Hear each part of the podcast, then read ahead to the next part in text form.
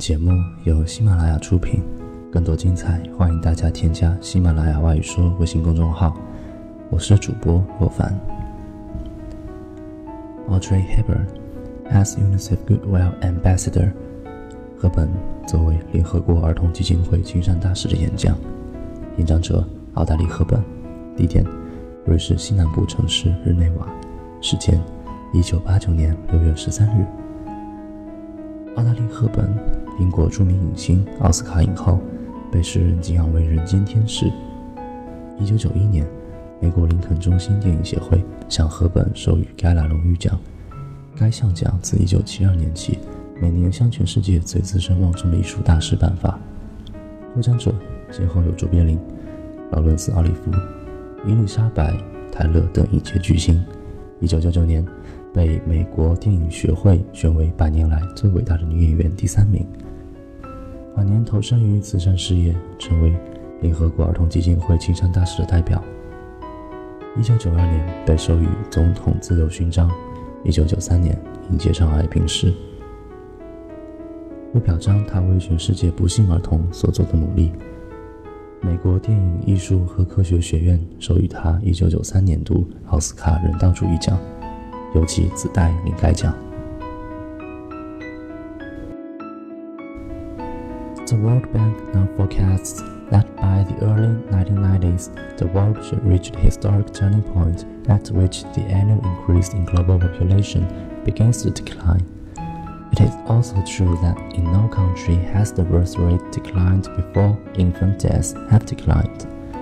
In other words, Parents can plan to have two children if they know they will survive, rather than having six in the hopes that two will survive.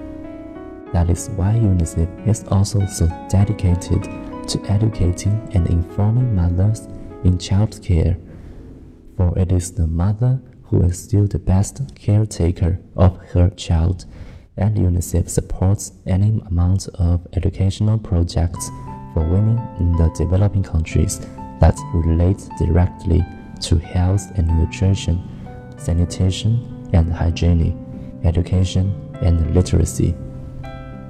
So today I speak for those children who cannot speak for themselves. Children who are going blind through lack of vitamins. Children who are slowly being mutilated by polio. Children who are wasting away in so many ways through lack of water for the estimated 100 million street children in this world who have no choice but to leave home in order to survive, who have absolutely nothing but their courage and their smiles and their dreams. For children who have no enemies yet are invariably the first tiny victims of war, wars that are no longer confined to the battlefield but which are being waged through terror and intimidation and massacre. Children who are therefore growing up surrounded by the horrors of violence for the hundreds of thousands of children who are refugees. The task that lies ahead for UNICEF is ever greater, whether it be repatriating millions of children in Afghanistan or teaching children how to play who have only learned how to kill. Charles Dickens wrote, In their little world in which children have their existence, nothing is so finely perceived and so finely felt as injustice. Injustice which we can avoid by giving more of ourselves. Yet we often hesitate in the face of such apocalyptic tragedy. Why, where, and the way and the low cost means are there to safeguard and protect these children. It is for leaders, parents, and young people.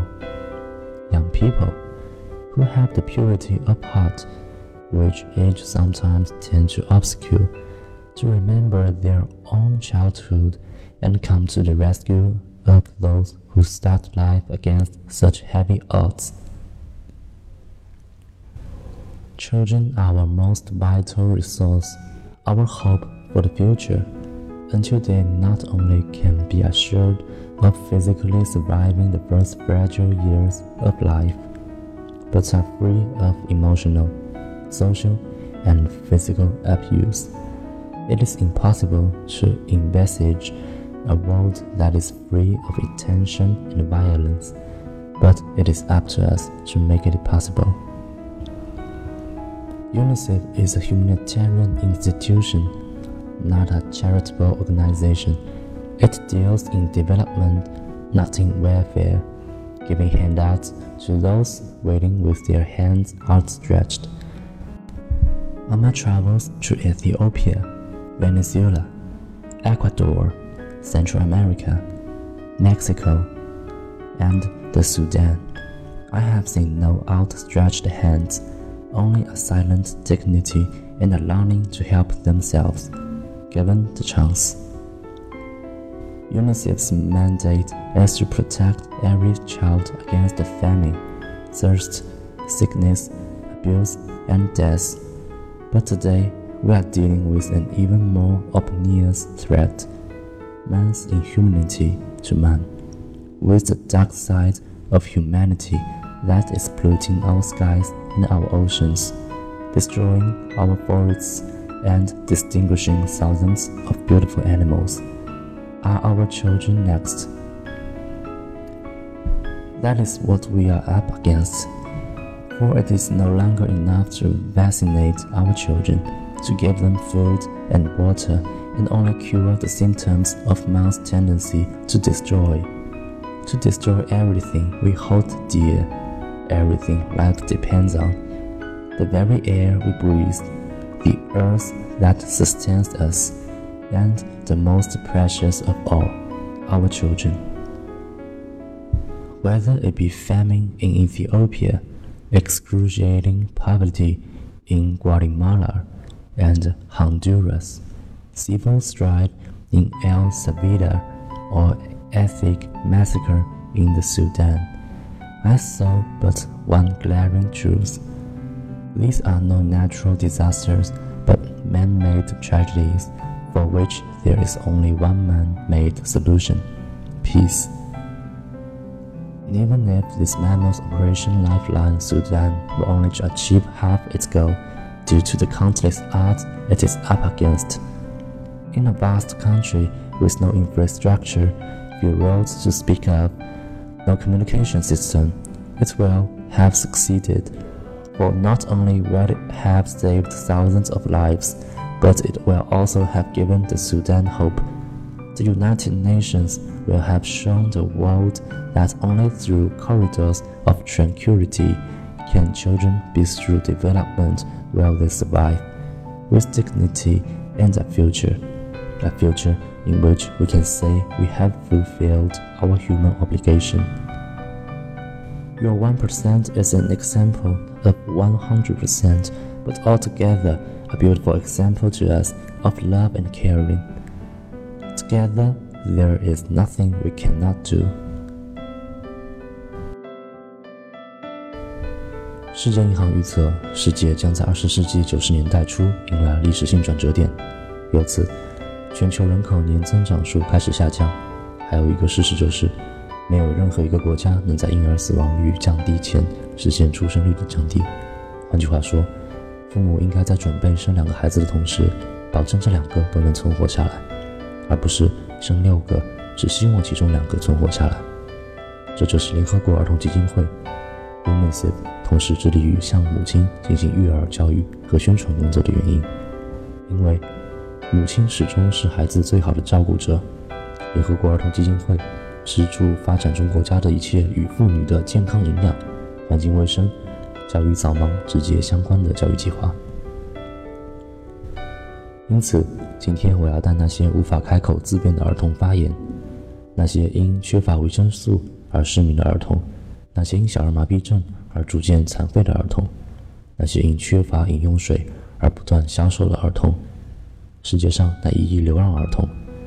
他们为了生存不得不离家出走，他们除了勇气、微笑和梦想以外一无所有。那些在战争中受到伤害的儿童，他们还没有任何敌人，却在战火中最先受到伤害。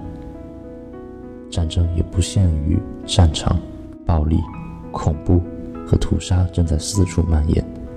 正因为如此，成千上万的儿童成了难民，然后在充满暴力恐怖的环境中长大。现在摆在联合国儿童基金会面前的任务，无论是遣返数百万阿富汗儿童，还是教会那些只见过杀人的孩子玩游戏，都是史无前例的艰巨。查尔斯·狄更斯曾写过，在儿童自我存在的小世界里。没有什么比不公正更容易被他们细微的感知和察觉到。我们可以用更多的付出来避免不公平，但我们总是在面对这种骇人听闻的悲剧时犹豫不决。为什么保护儿童的都是些廉价的方式和手段呢？又是何时开始的呢？领导人、父母和年轻人，拥有尚未被岁月模糊掉的纯净心灵的年轻人，应该记住。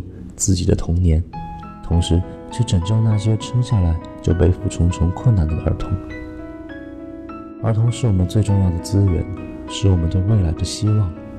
我们不仅应该保证这些儿童在生命最初那些脆弱的年岁里存活下来，还应该使他们免遭情感、社会和身体虐待。只有这样，才有可能设想一个没有不安和暴力的世界。但实现这个梦想，就要靠我们了。联合国儿童基金会是一个人道主义组织，而不是一个慈善组织。他的工作是处理发展问题，而不是处理福利问题，向那些伸出双手求助的人们分发救济。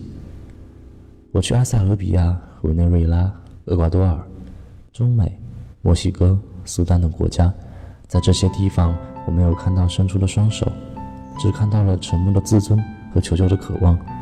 如果有这种机会的话。联合国儿童基金会的职责是保护儿童，使他们远离饥饿、干渴、疾病、虐待和死亡。但是今天，我们处理的是一个更为不祥的威胁：人类对自身的不人道。人性的黑暗面就体现在污染我们的天空和海洋，破坏我们的森林，以及令上千种美丽的动物绝种上。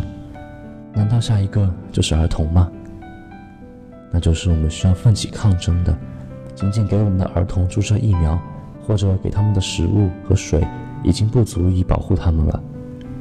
唯有消灭人类的破坏欲望，对我们珍惜的一切的破坏，对我们生命赖以生存的一切的破坏，对我们呼吸的空气的破坏，对支撑我们的土地的破坏，以及对我们宝贵的儿童的破坏，才能真正保护他们。无论是埃塞俄比亚的饥荒，危地马拉。和洪都拉斯可怕的贫困，萨尔瓦多的内乱，还是苏丹的种族屠杀，我只看到了一个残酷而显然的真相：这些不是自然灾害，而是人为悲剧。对此，人类的解决方法也只有一个，就是和平。尽管这个庞大的苏丹生命线计划只完成了一半的目标，若不是因为面临的困难，苏丹是一个辽阔的国家。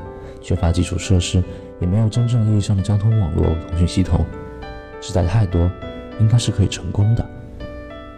这个计划不仅拯救了几千条生命，还给苏丹带来了希望。联合国会向全世界昭示：只有安定才能拯救儿童，只有和平才能让人们生存，只有发展才能让人们生存的有尊严、有希望。有一天，我们可以宣布。我们已履行人类职责时，才是真正的未来。你们百分之一基金是百分之百的榜样，但总体而言，对我们就是爱和关怀的美丽榜样。只要我们在一起，一切就皆有可能。